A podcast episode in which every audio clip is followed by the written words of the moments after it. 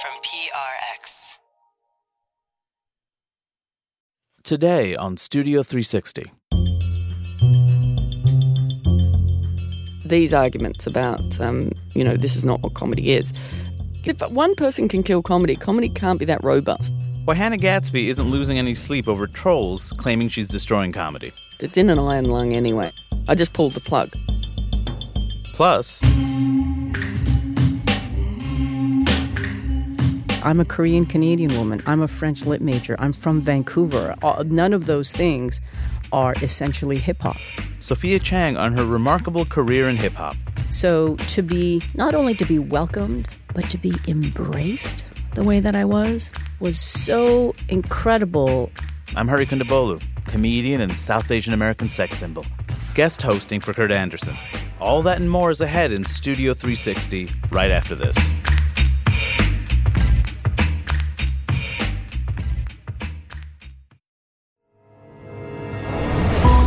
Studio 360. I'm Kurt Andersen. and I'm sitting on the steps of the Lincoln Memorial. This first level of garden. This was Thomas Jefferson's vegetable garden. I'd like to have the roasted chicken, please. Very well done. Editing is all about timing. I try to get a little bit away from the actual subject. You must get sick of your own voice, right? Studio 360. with Kurt Andersen. Hey everybody, I'm Hari Kondabolu filling in this week for Kurt Andersen. So I'm a stand-up comedian, and my favorite special from last year was by far Hannah Gadsby's Nanette on Netflix. The pride flag. Now, I love what it means. That is perfect. Pride, wonderful. But the flag itself, mm, a bit busy. Nanette starts out like a very conventional stand-up special. There's just lots of great jokes. It's just six very shouty, assertive colours stacked on top of each other. No rest for the eye. An afternoon of that waving in my face, I need to express my identity through the metaphor of a nap. And then over the course of the hour, it gets a lot more confrontational. It gets more serious. There's lots of twists and turns. It gets gut wrenching because she's talking about serious stuff. She's talking about trauma, violence, homophobia, and the nature of comedy itself. Do you understand what self deprecation means when it comes from somebody who already exists in the margins?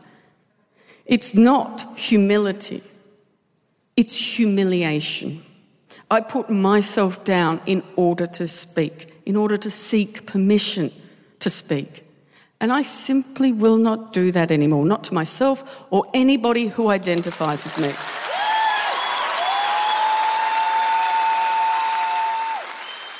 I thought Nanette was incredibly funny and poignant and smart. It deconstructed the form. It was able to challenge people's notion of what stand up is supposed to be. Her new show, Douglas, is just as good. The big difference is that there are a ton more jokes. And it's also powerful because she's talking about her diagnosis with autism. Before last summer, very few people in the US had ever heard of Hannah Gadsby, but she didn't come out of nowhere. Well, I mean, she kind of comes out of nowhere. I mean, she's from Tasmania. But she was well known in like comedy circles in the UK and Australia before she even wrote Nanette. She'd been performing hour long shows for over a decade in festivals in Melbourne and Edinburgh. Well, every year I'd write a new show. So my first show was my coming out story, which is Kiss Me Quick, I'm Full of Jubes, which is a candy in Australia. And it was like my hormones played a cruel joke on me. They said, let's make this one into the ultimate baby carrying vessel. And then give her absolutely no fucking desire to make one. I'm like a transformer that doesn't fancy driving. And then my next show was called The Cliff Young Shuffle, um, which was a, a long form piece about walking. I walked across England while coming off antidepressants. Oh my God. Yeah, I've never done normal shows, have I? I had to go and see a podiatrist. He openly laughed at my feet. and I said, Well, I'm glad you went into podiatry, not gynecology. I could never have written Nanette without those 10 years of the, the, the shows beforehand, you know, were the, were the sort of the building blocks that led to that. What was your life like before Nanette? It's so quiet.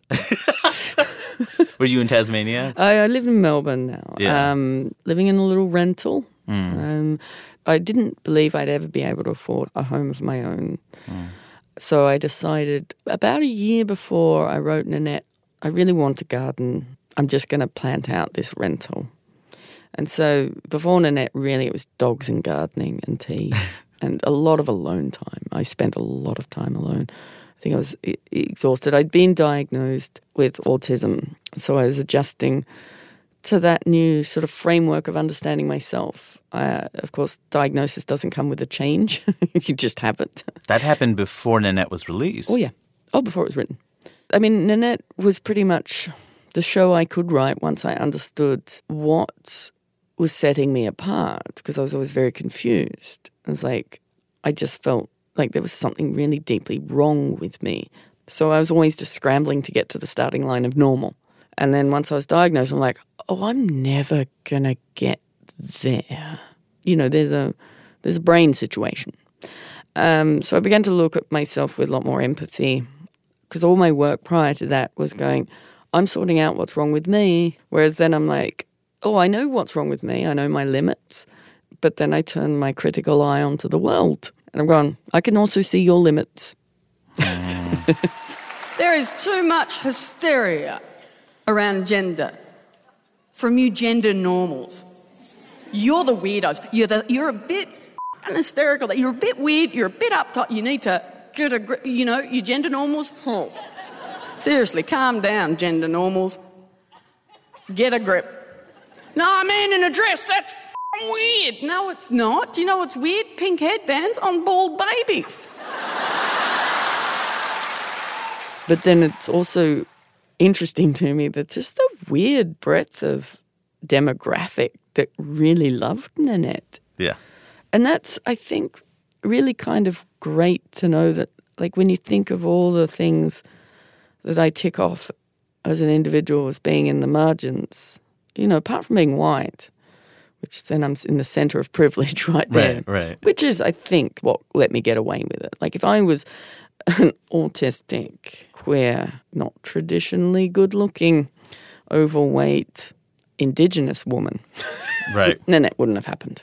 Man, Nanette really touched people. I don't think I realized the extent of it at first. I mean, all my friends were talking about Nanette. It was popping up on Facebook constantly. But it was only when I saw you on stage presenting at the Emmys when I realized how huge you'd become. Nobody knows what jokes are, especially not men. Um, am I right, fellas? That's why I'm presenting alone. Uh, and this is the point where I can't, because I, I literally have gone, come from nowhere in this circle, like it's, it, you know, the Hollywood situation. But all of a sudden, I'm an alien in that world, but people know who I am, and it's weird. Like people I have seen on TV Yeah. and only associate as like. I went to this party for Netflix, and there were people there. So you're moving around, just going, "Gosh, there's Jodie Foster, g'day. oh, John Stamos, g'day." And then they're coming up to me, so I'm forgetting, and they've seen Nanette, and they want to talk to me, and that is a really trippy experience. Like John Stamos. Yeah. I mean, anyway, Uncle Jesse. yeah, fan of Nanette. You would not. Uh, that's what I mean. like, John Stamos is a fan of Nanette. seen it twice. That's what he told me. Um, but you know, people lie. But I, I want to believe Uncle Jesse. But you know, after recent events, can we trust Fuller House? Um, but um, so that's sort of this weird moment because I'm used to being in a crowd. I can be invisible and I just watch the world go by, and I'm very happy with that. Yeah. But then these people are coming up to me, and I'm like, oh, they're, oh, g'day Yeah, yeah. um, which is also good because they get to lead the conversation, and then I'm like, and then I just say, I am also a fan of your work, Right. um, like a robot, and then so I'm in that, so that's already quite a lot to take in, and then I, this woman taps me on the shoulder and says. Jennifer Aniston would like to meet you. And I'm like, oh, and I look around for her. She's not there because I'm being summoned. and uh, so I'm like, well, okay, let's let's uh, sure. And then all the way through this party, like I'm following this woman weaving through the crowd, and I'm like, this is weird. Where is? And I, it was also weird because it was outdoors and it had white carpet on the outdoors of the land. And I'm like, hmm, decisions. There's bold decisions and also why decisions. But anyway, um, so we get there and um, I'm introduced and she's delighted to see me and I'm delighted to see that her hair is as good as everyone says. it's not all Photoshop. Um, and so she's like, she goes in for a hug. I, who am I to refuse? Um, and then she said, oh, I'm so excited to meet you. I just have to tell you, I have not seen Nanette.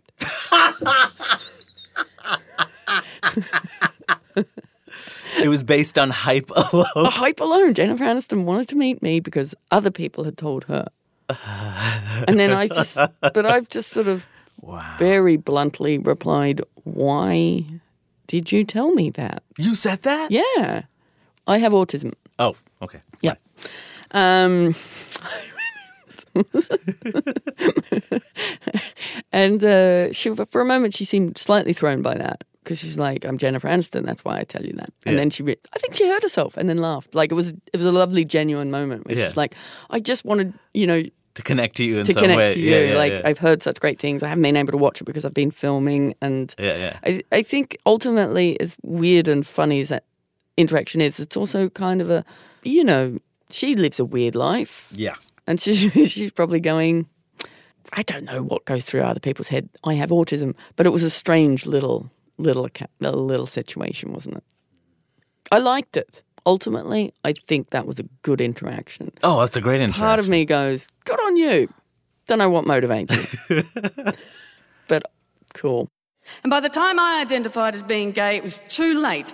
I was already homophobic. And you do not get to just flick a switch on that. No, what you do is you internalize that homophobia and you learn to hate yourself. Hate yourself to the core. I mean, you got so much love for Nanette, but there was a really loud backlash from mostly dudes complaining that it doesn't count as comedy. Uh, there aren't enough jokes. Comedy isn't supposed to be this serious. It's, it's supposed to make you laugh. Like, how do you respond to that? I think if the only reason you speak is to make people laugh, Yeah. what are you saying? right, right. And, you, and we hear it from our peers too. Look, I want to be able to destroy in every room. I want to mm. make people laugh in every room. But if you want to then build an hour long show that, that you want, you know, over an hour that you want people to sit down and watch, it's very arrogant to think that, you know, just destroying every room you walk in is going to be enough for people who are not in a room with you. It's a different form because people get bored laughing, believe it or not. Mm. You can be wall to wall funny for 70 minutes and they they either get bored or mindless. they and don't remember a thing that was and said. that's also Yeah. fine. But these arguments about, um, you know, this is not what comedy is. What comedy was invented so recently, it's a literal joke. You know, like You mean the form of stand up that way? Yeah, like yeah, they, yeah. it hasn't been around long enough to Yeah. be getting this high and mighty about something you've just made up. yeah, yeah. Like it's a made up, like like all art. Eventually, you know, if you dig deep enough, it is made up. The Shaped by where it was performed, the context it was performed in. Well, I mean, if you look way back, way back before even the written word, you have oral storytelling. That is how culture was passed through. And that was something that women participated in. Uh, and then historically, women have been squeezed out the, the sharing of stories and the writing of stories, you know, through um, not being able to access education, um, public spaces, etc., cetera, et cetera. So really, you stand-up comedy is the logical conclusion of centuries of, you know, men writing their own rules for themselves, which is fine. Good on you, fellas. but um, you made a mistake by letting women be educated, and now we are. So back off. Right. Right. I mean, because the accusation's already been made, like, "Oh, you killed comedy. You're killing comedy." But if one person can kill comedy, comedy can't be that robust. It's in an iron lung anyway. Right. I just pulled the plug. And comedy, first of all, there must be some evolutionary benefit because why else are we still laughing? Like, there, clearly there is something you cannot, you cannot kill uh, that art form. Well, you can because people are okay at making themselves laugh. They don't actually need to outsource, particularly now. Mm. Like friends and family make you laugh more than any comedian ever will. That's right. Absolutely, unless you're lonely, which a lot of comics are.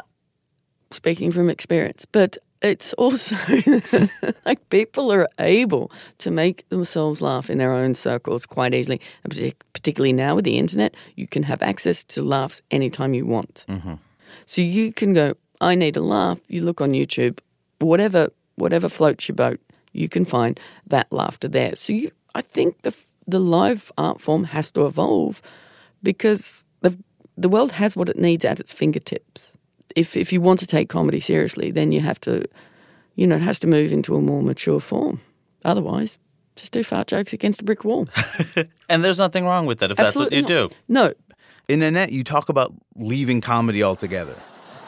I, I do think I have to quit comedy though. And seriously, uh, and it's probably not the forum to make such an announcement, is it? um, in the middle of a comedy show, but I have been questioning, you know, this whole comedy thing. I don't, I don't feel very comfortable in it anymore. Um, you know, for the past year I've been questioning it and reassessing, and I think it's healthy for an adult human to take stock, pause, and reassess. Uh, and when I first started doing the comedy over a decade ago, my favourite comedian was Bill Cosby. there you go. It's very healthy to reassess, isn't it? If Nanette had not hit the way it hit and became this global sensation, would you have quit comedy altogether? I would have quit the cycle that I was on, which is writing a new show every year. Once I was diagnosed with autism, I understood the lifestyle I was leading was incredibly distressing. Um, so I'd spend three or four months really in a catatonic state, which is after the Edinburgh Festival generally. And so and then I'd have to write a new show. Um, and I, th- I believe that was shortening my life. But also, I'm approaching it, you know, my what I do next in the same way that I approached Nanette, which is like, I need to not care if this fails. I need to know that I'm happy. And I am. I know that I'm happy. Like, if this all goes away tomorrow, I just go back and live with my dogs and nurture a garden and probably get a few shifts at my brother's fruit and vegetable shop. And you know what? Like, I am that simple in my needs. I would be fine. When you got diagnosed with autism, is there was that part of you that you know? There's that performer part. Every experience, every piece of pain, you recycle it and you try to turn it into something funny or. You know, th- was there a part of you that had the instinct? This happened. What do I do with it? I, I had a fairly good instinct to keep it to myself because I had put most things out into the world quite like, well, that's, that's something I can wrangle into a show. But this cut right very much to the center of my identity. This is my brain. This is the way that I think. I know, like, just you just know the way people view autism is not great. It's not an empowered platform. Um, so I knew to keep it to myself. And then, but what I did with Nanette was a show about autism ultimately. It's like, look how my brain thinks. It's constructive. I see things that people don't. I don't see a lot of things that most people do. In your new show, Douglas, you talk about your diagnosis really like directly and powerfully. For people who know you from Nanette, when they see Douglas, what are they getting? They're getting, well, first of all, they're getting a performer who's not, you know, frightened. you know, every time I stood on stage to perform Nanette, I was, you know, I knew what was coming. So there's a, you know, I was carrying a lot, and it was never easy to perform. With Douglas, it's a it's a fun show. Like it is a playful, silly. It's, it's showing a, another facet of of who I am. There are so many jokes. It's a really joke heavy show. I mean, that does respond to like, oh, she doesn't have jokes. I'm like, oh no, now what do you think they're going to criticize you about now? Since you've proven you're funny and you have even more jokes in this hour. Oh, that's why I'm doing it. I'm fascinated. They will have something to say, and I need Yeah. to know what it is.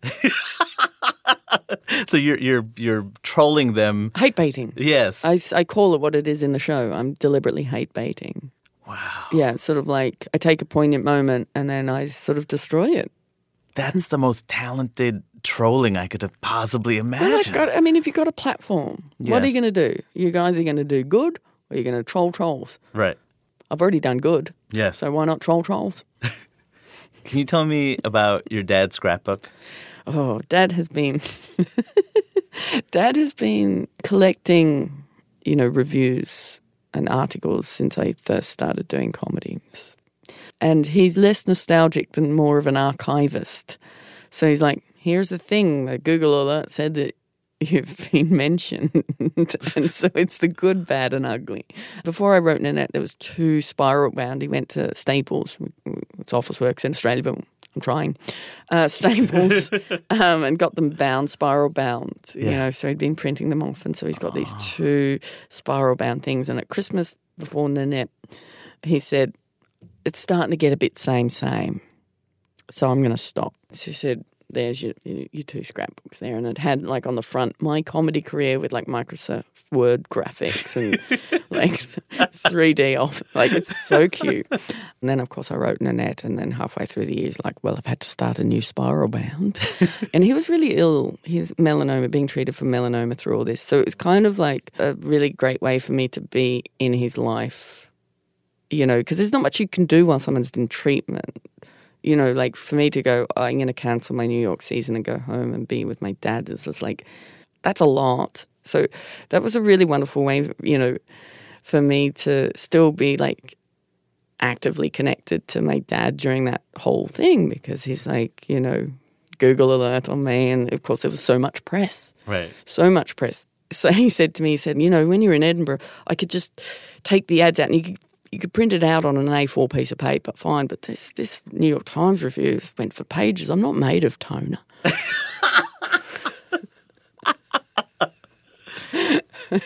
Uh, the New York Times should know that. Yep. They should restrict how much they yeah, write. Watch your word count. My dad's not made of toner. Hannah, thank you for doing this. Hey, my pleasure. Thank you. Hannah Gadsby's new show is called Douglas. She's currently in the middle of a world tour. By the way, a few days after we talked, Hannah won an Emmy for her writing on Nanette.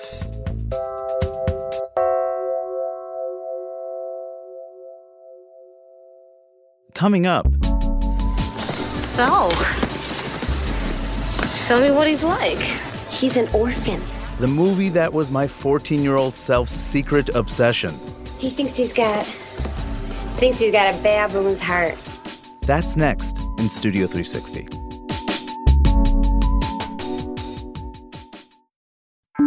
Studio 360.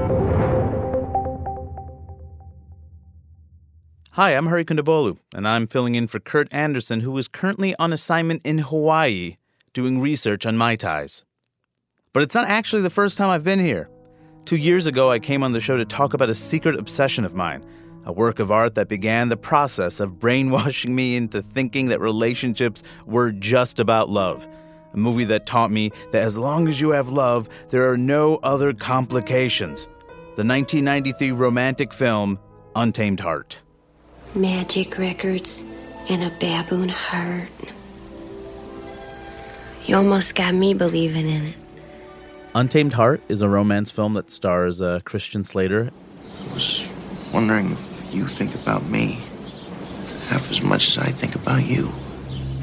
And Marisa Tomei. I don't want you to die. I love you. With wonderful support work by Rosie Perez. You mother effing lousy, filthy pig! Your mother's a slut, and your father's a hoe! The first time I ever saw Untamed Heart, it was probably the end of junior high school or early high school. I think that was around the time I was like, oh, discovering girls. And it's like, Marisa Tomei, wow. And we used to get HBO for free for a week, you know, because they used to have those previews. And uh, so I remember seeing it midway through and being amazed, like, I've never had these feelings before, and I feel sad. And at the same time, I want to feel that kind of feeling that they're having. I believe it's called love. And at some point, I remember going to a store and actually buying a VHS tape of Untamed Heart, which I think must have been strange to see like a teenage South Asian boy with a copy of Untamed Heart. Like, it's, I don't think people would have expected that, but maybe that Reddit forum hasn't been created yet. The opening scene of the film was uh, Marisa Tomei runs into her home and she's about to go on a date, so she's changing out of her waitress clothes. And Suzanne Vega's song Tom's Diner, the remix version, was playing while she was changing. Very 90s.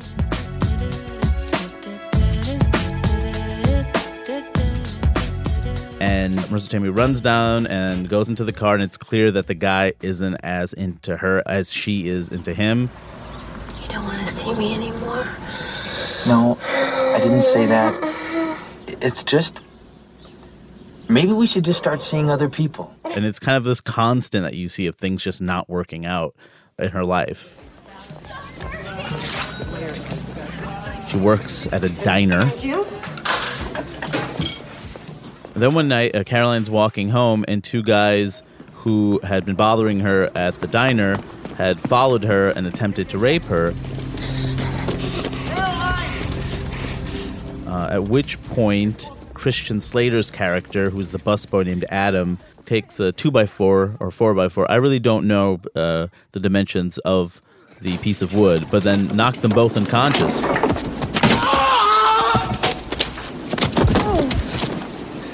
And uh, takes her home.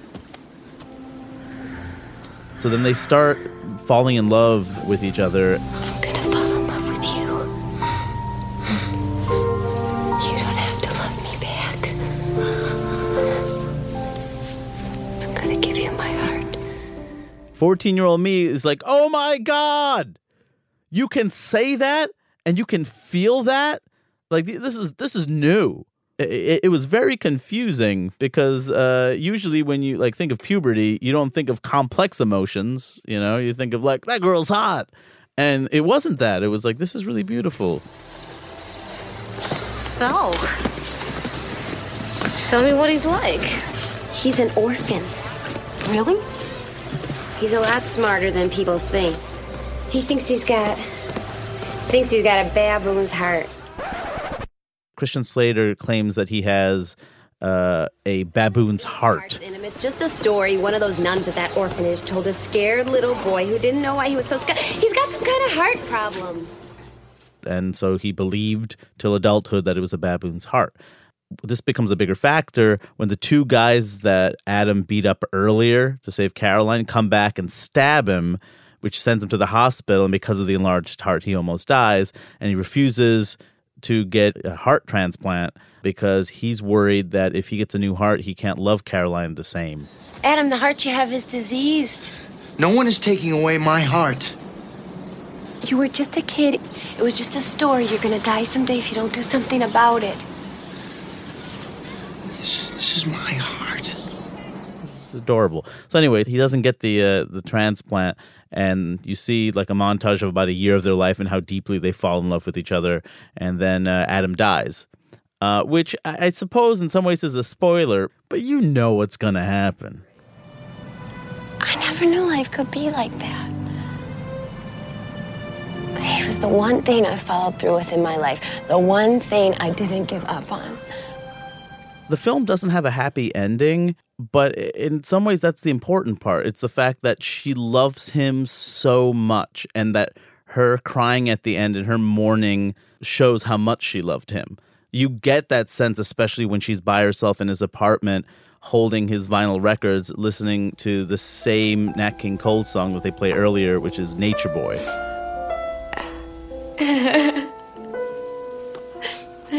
and the thing is, if he hadn't died at the end, they might have still broken up. You know, you don't actually know that. Maybe, you know, he was bad with money. Maybe he doesn't want to have kids and she does, or vice versa. Maybe he's so awkward, her family can't handle it anymore, and she's like, all right. I mean, there's all sorts of things that happen. Life is complicated, but it totally began the process of brainwashing me into thinking this is how love worked. I mean, people ask you what your favorite film is, and it depended on if I wanted to be honest or not. And if I wanted to be honest, I would tell them Untamed Heart. If not, I think I probably said Newsies, and then I realized that wasn't a thing you could say either. It was hard to tell that to, to other guys. Like, yeah, my favorite movie's Untamed Heart. It's like, really? It's not Cliffhanger or Rocky or Jurassic Park? As a teenage boy, you're not supposed to have feelings like this. You're not supposed to want to fall in love, I think, and you're not supposed to appreciate uh, two characters who are in love. Like, it, it's, we're not really taught that. I've fallen. Did you hurt yourself? I wasn't finished. I've fallen so in love with you. There's incredible chemistry between Marisa Tomei and Christian Slater. And I think Marisa Tomei really makes this film. And I'm not just saying this as the like 14 year old boy that was in love with Marisa Tomei or the 34 year old man who was still in love with Marisa Tomei. But I mean, this opened a door for me. Like after this, I saw Love Story 1970, with Ali MacGraw, Ryan O'Neal. Love means never having to say you're sorry. Bed of Roses. Why are you so afraid to be happy? Don't you think that he's worth the risk? Far and Away. Not a good movie. I pretend I love you. I pretend I love you too. Untamed Heart. This started the whole thing. There was a boy, a very strange, enchanted boy.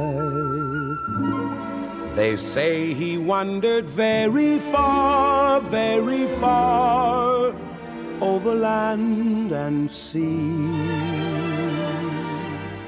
So that's my guilty pleasure when I was a strange, enchanted boy. And now I am a cynical man. What's something that you like that is unpopular or unfashionable? Or is just really surprising that someone like you likes something like that? Let us know in an email or voice memo and send it to incoming at studio360.org. Skylar Swenson produced that story. And then one day, Coming up, Tiger style. Tiger style. Yeah. I wasn't interested in kung fu movies because of my cultural denial, right? I wasn't interested in kung fu movies until I met Wu Tang. How Sophia Chang's three decade long friendship with the Wu Tang Clan brought her closer to her own culture. Being able to broach the topic of my cultural pride through this circuitous route of hip hop and Wu Tang, that's a gift. That's next in Studio 360.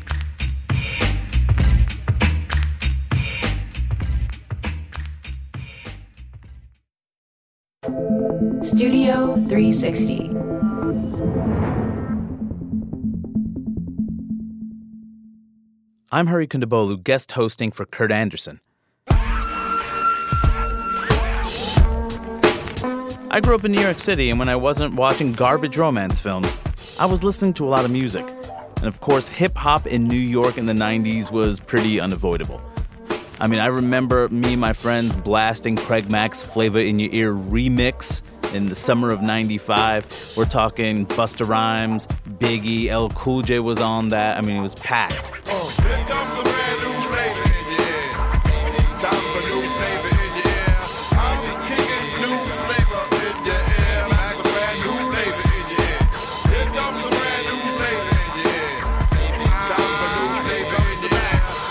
and that's a key part of my childhood. It's unavoidable. But hip hop would have been easy to miss for Korean Canadian Sophia Chang. She grew up in the 70s and early 80s before hip hop had really exploded, and she was far from the rap epicenter. I mean, she was kind of far from everything. She was in Vancouver, British Columbia. Never mind not hearing hip hop, I didn't grow up with R&B. It was really like rock and roll, and the closest that I got to hip hop was punk. That kind of sense of urgency, but not with the beat. but what really changed my life, the song that changed my life was The Message by Grandmaster Flash and the Furious Five. I heard it in my senior year of high school. Hearing that song and hearing those opening synth notes,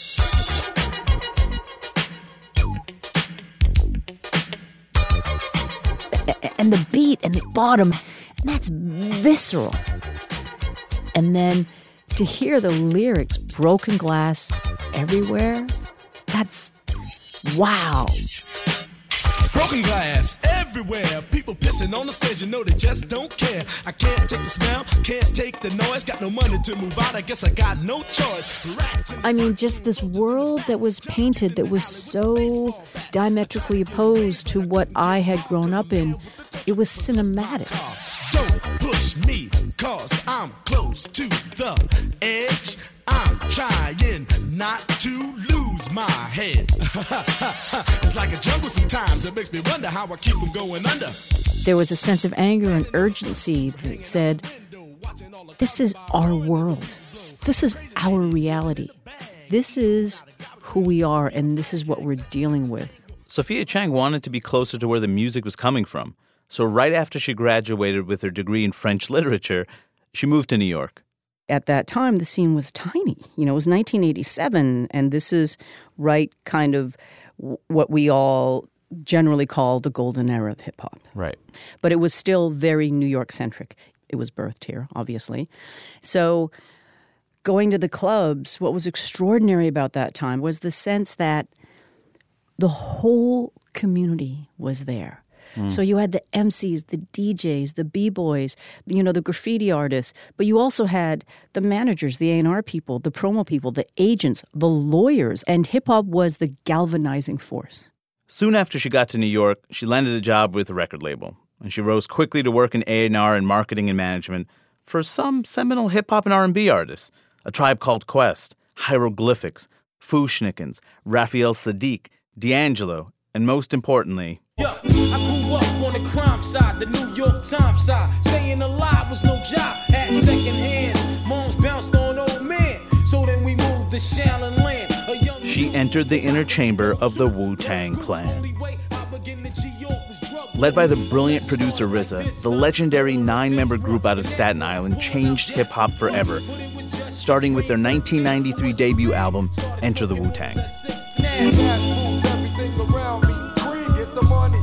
Wu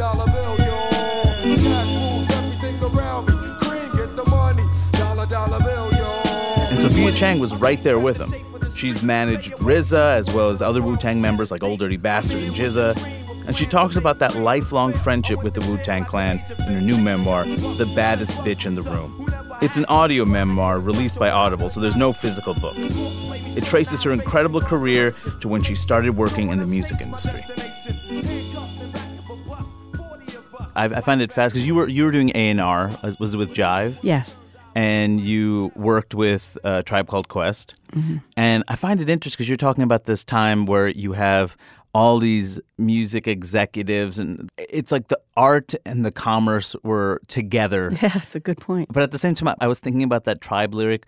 Um, uh, industry rule industry number 4080 record company people are. Shady. Industry rule number 4080 record company people are shady. So kids watch your back because i think they smoke crack i don't doubt it. Look at how they act. You know how are you able to not be one of the shady record executive people that q-tip talks about? I hope he wasn't talking about me. I think that what was always at the core of my MO was I always wanted what was in the best interest of the artists. And I think that I've learned that they don't necessarily get that a lot. Yeah. Sadly. What, what does and this is a very basic question, but what exactly does an A&R rep do? So A&R stands for artist and repertoire. But essentially, the simplest way to describe it is that the A&R person is the talent scout. So they are the person that goes out and they find the talent. But once you find the talent and you convince your label to allow you to sign them, then you shepherd them through the system of the label and the process of making an album, and you facilitate that. Early 90s, you know, you're obviously one of a few Asians in record industry and particularly in hip hop? Well, I wasn't only an Asian, I was an Asian woman, right? So I was a mm. minority within a minority within a minority.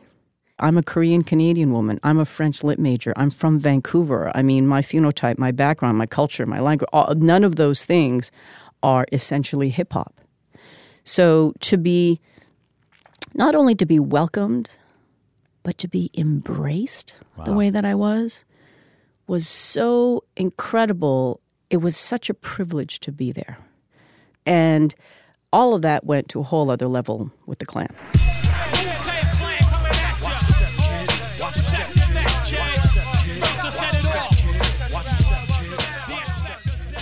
When did you first hear the Wu Tang Clan? I first heard the Wu Tang Clan uh, probably in the spring of 1993 when I got the demo, and it was on a Maxell tape, and I just remember it was like scrawled in kind of crappy handwriting. And at the bottom of it, the name was Prince Rakeem, and it had his phone number, which I remember to this day. That's right. I, RZA's original uh, rap name is Prince Rakeem. Was Prince Rakeem? I call him Rakeem to this day. Really? I do.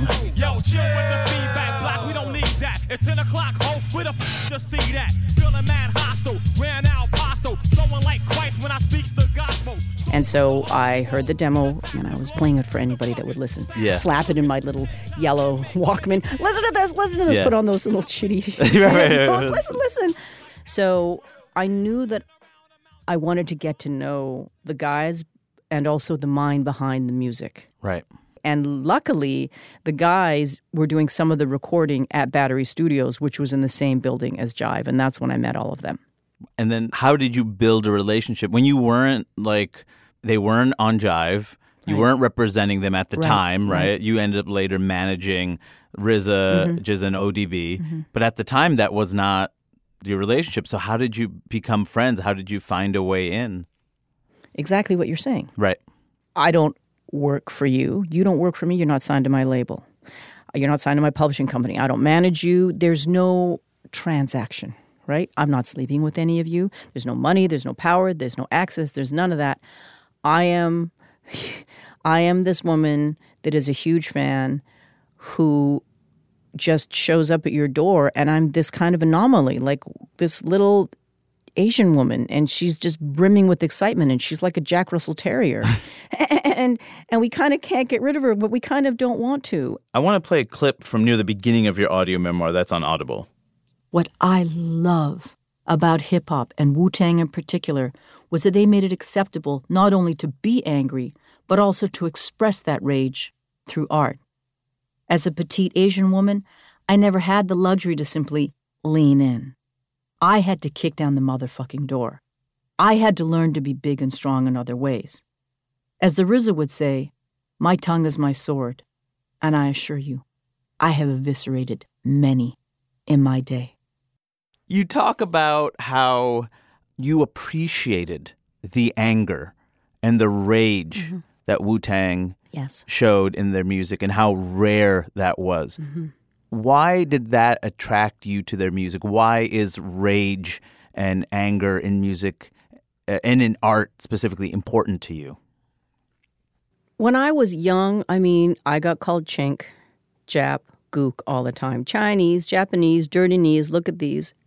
And that fucking pissed me off. Yeah.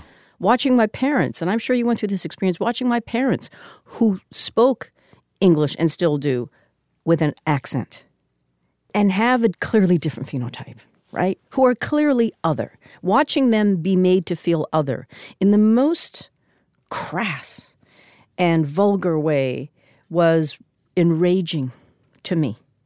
So to hear music by these black men who also had a sense of rage, who also lived on the margins, who were also held down, and black women, of course, and who were also held down by white supremacy and white patriarchy. I mean, obviously, I didn't have this language when I was a kid, yeah. but I knew that I was mad, all right? Yeah, yeah. I just knew that I was mad at being called a chink. And so when I heard this music and feeling this sense of urgency, but also a sense of pride. And one of the things that I find so remarkable about Wu Tang, yes, we can talk about their rhymes. Yes, we can talk about RZA's beats. What resonated with me as a petite Korean Canadian woman was also a fearlessness, hmm. right? They walked with so much confidence. They would walk through the clubs, a hand on each other's shoulders, so they would form a chain. It was almost the idea of a Spartan phalanx, Right. Meaning Wu Tang Clan ain't nothing to fuck with. Right. And that kind of claiming of their space was incredibly powerful. I was going to say conga line, but you're right. I think the chain is probably a better. And if you want beef, then bring the buckets. Wu-Tang Clan ain't nothing to fuck with. Straight from the motherfucking slum that's busted. Wu-Tang Clan ain't nothing to fuck with. I remember when they came out, you could tell there was a degree of fear from part of the mainstream because they were willing to be angry and they were willing to be honest. Right. And I think that honesty and that anger and that straightforwardness, and there was nine of them, there was nine black men sharing their truth aggressively. Yes. That scared a lot of people. And I look at them now and it's kind of amazing because they love kung fu movies. In a weird way, uh, the Wu Tang Clan, they kind of made their own kung fu fan fiction. It's the most b- bizarre thing. Like, they refer to Staten Island as Shaolin. Straight from the slums of Shaolin. Wu-Tang killer bees on a swarm. The show have just been trickled through the 36 chambers of death, kid. I mean, like they would almost be seen as nerdy in some ways by today's No stand- question. No question. So many of us who don't fit into that white black binary end up having to navigate that space and be either closer to whiteness or closer to blackness or, or shift depending on this you know code switch depending on the situation. sure.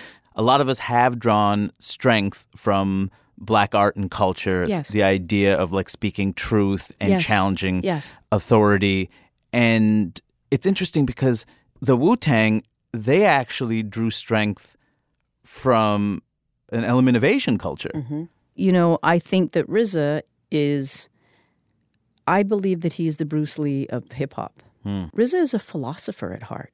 And think about what Bruce Lee did, right? So he took from all of these traditions and then he put it together and he made his own style called Jeet Kune Do. And I think that RZA did the same thing with music. He took all of these styles Yeah. and then he created this music. None of us had ever heard anything like it. Yeah. Wait a second, it's it's it's messy and it's dirty and it's grimy and it's incredible and it is so vibrant. And I think that he would attribute that to a lot of what he gleaned from watching those martial arts movies. Shaolin shadow boxing and the Wu Tang sword style. If what you say is true, the Shaolin and the Wu Tang could be dangerous. Do you think your Wu Tang sword can defeat me? On guard. I'll let you try my Wu Tang style. Is there an argument to be made that it's cultural appropriation? Cultural appropriation, when it's by people of color, does not feel the same to me. Hmm. I have a very smart friend named Kevin Bruyneel. He teaches race at Babson College. He says, you know, there are three kind of markers for cultural appropriation denigration, exploitation, and erasure. I don't think you could say that Wu Tang is even remotely guilty of any of those things. It's like you said, they're called Wu Tang Clan for Christ's Right, sake, right, right. Right? Shaolin, you know, my ex is a Shaolin monk to this day is one of the RZA's closest friends. RZA trained in Kung Fu, right? So rather than erasing Chinese culture, Asian culture, martial arts culture, I think they did the exact opposite. I don't think we would have had Crouching Tiger without the RZA. And I mean that seriously. Hmm. I don't think we would have had Rush Hour without the RZA. I'm not saying that Ang Lee and that Chow Sure. of course they all existed, oh, and they were big stars. But the films that they were in love with, they were from another era. Mhm. So what you're saying is that they kind of brought them back into I think that's mainstream right. I think that's absolutely right. relevance. I think that's right. I think that what happened, Hari, was when people listened. Me, for instance, I wasn't interested in kung fu movies because of my cultural denial. Right? I wasn't interested in kung fu movies until I met Wu Tang. Experiencing their love of and respect for Asian culture up close that I had never had myself, and frankly had never seen in anybody else, including my people was phenomenally empowering. Being able to broach the topic of my cultural pride through this circuitous route of hip hop and Wu Tang, that's a gift. Yeah. I started doing stand up comedy after I saw Margaret Cho Ah. do stand up comedy. I have a Korean name. My Korean name is Moran, which is a pretty name, but you have to understand I've heard my mother scream it from across the hills. Moran! I'd never seen a voice that wasn't black, white, or Latino doing stand up. And even though she was a Korean American woman from San Francisco, the ability for her to speak about her parents and her life and for her stories to be valid and for her to make people laugh with who she was. Mm-hmm. And they weren't laughing at her, they were Mhm. laughing with her. That that changed my life. And my only wish was that I knew you existed when I was 14. it would have been wonderful to know that this music that me and my friends listened to, that was our soundtrack in New York City, that there was an Asian person that was contributing to the movement and we had a place. So I thank you so much. I am so honored to be here. I really, really appreciate it. Thank you. Thank you. Sophia Chang's Audible original memoir, The Baddest Bitch in the Room, is available September 26th. And that's it for this week's show. Studio 360 is a production of PRI, Public Radio International, in association with Slate. The production team is Jocelyn Gonzalez, Andrew Adam Newman, Sandra Lopez Monsalve, Evan Chung, Lauren Hanson, Sam Kim, Zoe Saunders, Tommy Bazarian, Morgan Flannery, Kurt Andersen. And I'm Hari Kondabolu. You can follow me on Instagram and Twitter at Hari Kondabolu. Also, I'm on tour all over the country, including Charlotte, Northampton, Providence. Just go to harikondabolu.com for show dates. That's H A R I K O N D A B O L U dot com. Or just go to Google, you'll figure it out. Kurt Andersen's back next week. Thanks for listening. PRI, Public Radio International. Next time on Studio 360, she changed the style of theater. David Hyde Pierce, one of the many students of Uta Hagen, who turned from a great actress into a great acting teacher. She had to come up with all this grounding reality because the, otherwise she would just fly off into the wings because she was so innately theatrical. Celebrating the birth centennial of Uta Hagen next time on Studio 360.